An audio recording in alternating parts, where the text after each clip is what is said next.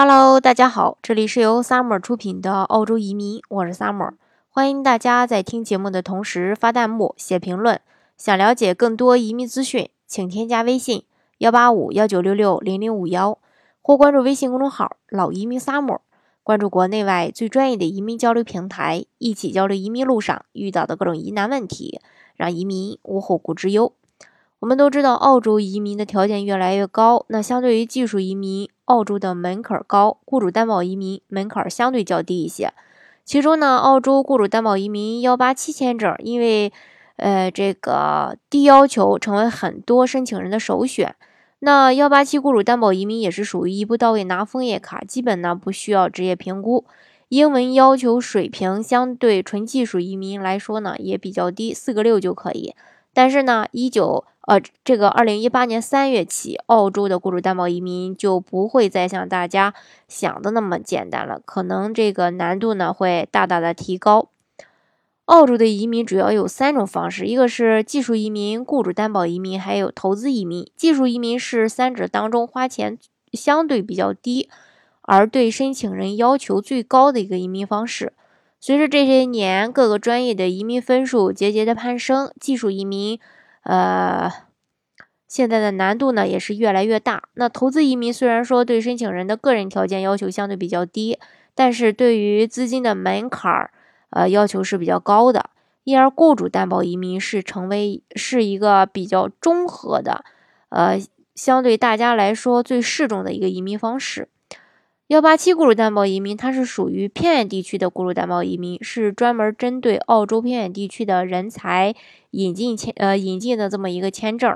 澳洲政府呢允许澳洲境内的企业从海外聘请专业人才，并担保被雇佣到呃雇佣到的这个人到澳洲去工作，并一次性能获得永久居留权。申请的城市呢是澳洲的二线城市，除去澳洲的六个一线城市，像悉尼、墨尔本。布里斯班、纽卡斯尔、卧龙岗、黄金海岸以外的所有城市，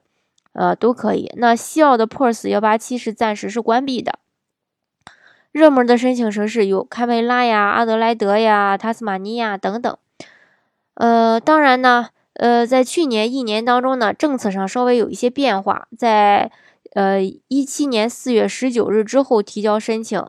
呃，也就是说，从一呃四月呃，从这个去年二零一七年四月十九日起，CSOL 清单被短期技能职业列表呃 STSOL 取代，并且有二百一十六个职业被移除。另外呢，还有二十四个职业只限于澳洲偏远地区申请。CSOL 清单将被这个 STSOL 清单取代，并且。将根据澳洲就业部门的意见，每六个月来更新一次。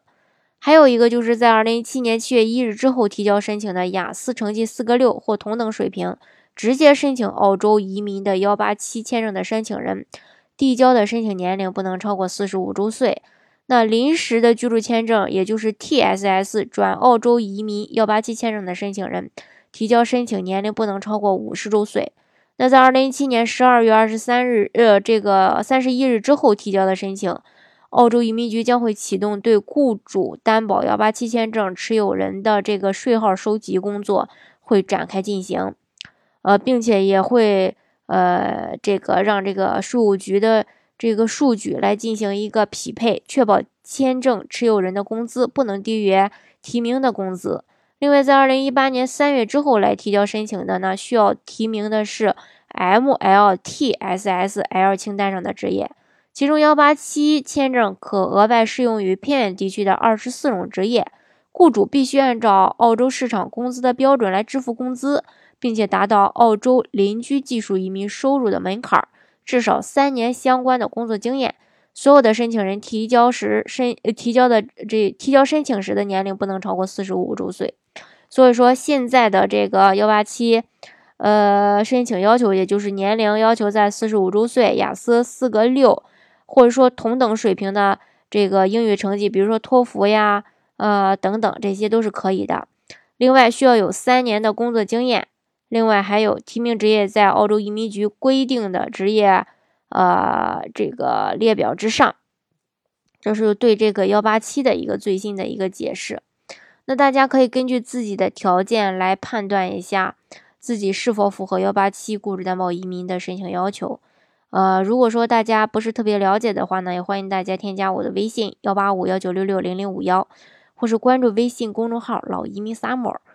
呃，来跟我进行一个一对一的交流。好，今天的节目呢就给大家分享到这里。如果大家想具体的了解澳洲的移民政策的话呢，欢迎大家添加我的微信，呃幺八五幺九六六零零五幺，或是关注微信公众号“老移民 summer”。关注国内外最专业的移民交流平台，一起交流移民路上遇到的各种疑难问题，让移民无后顾之忧。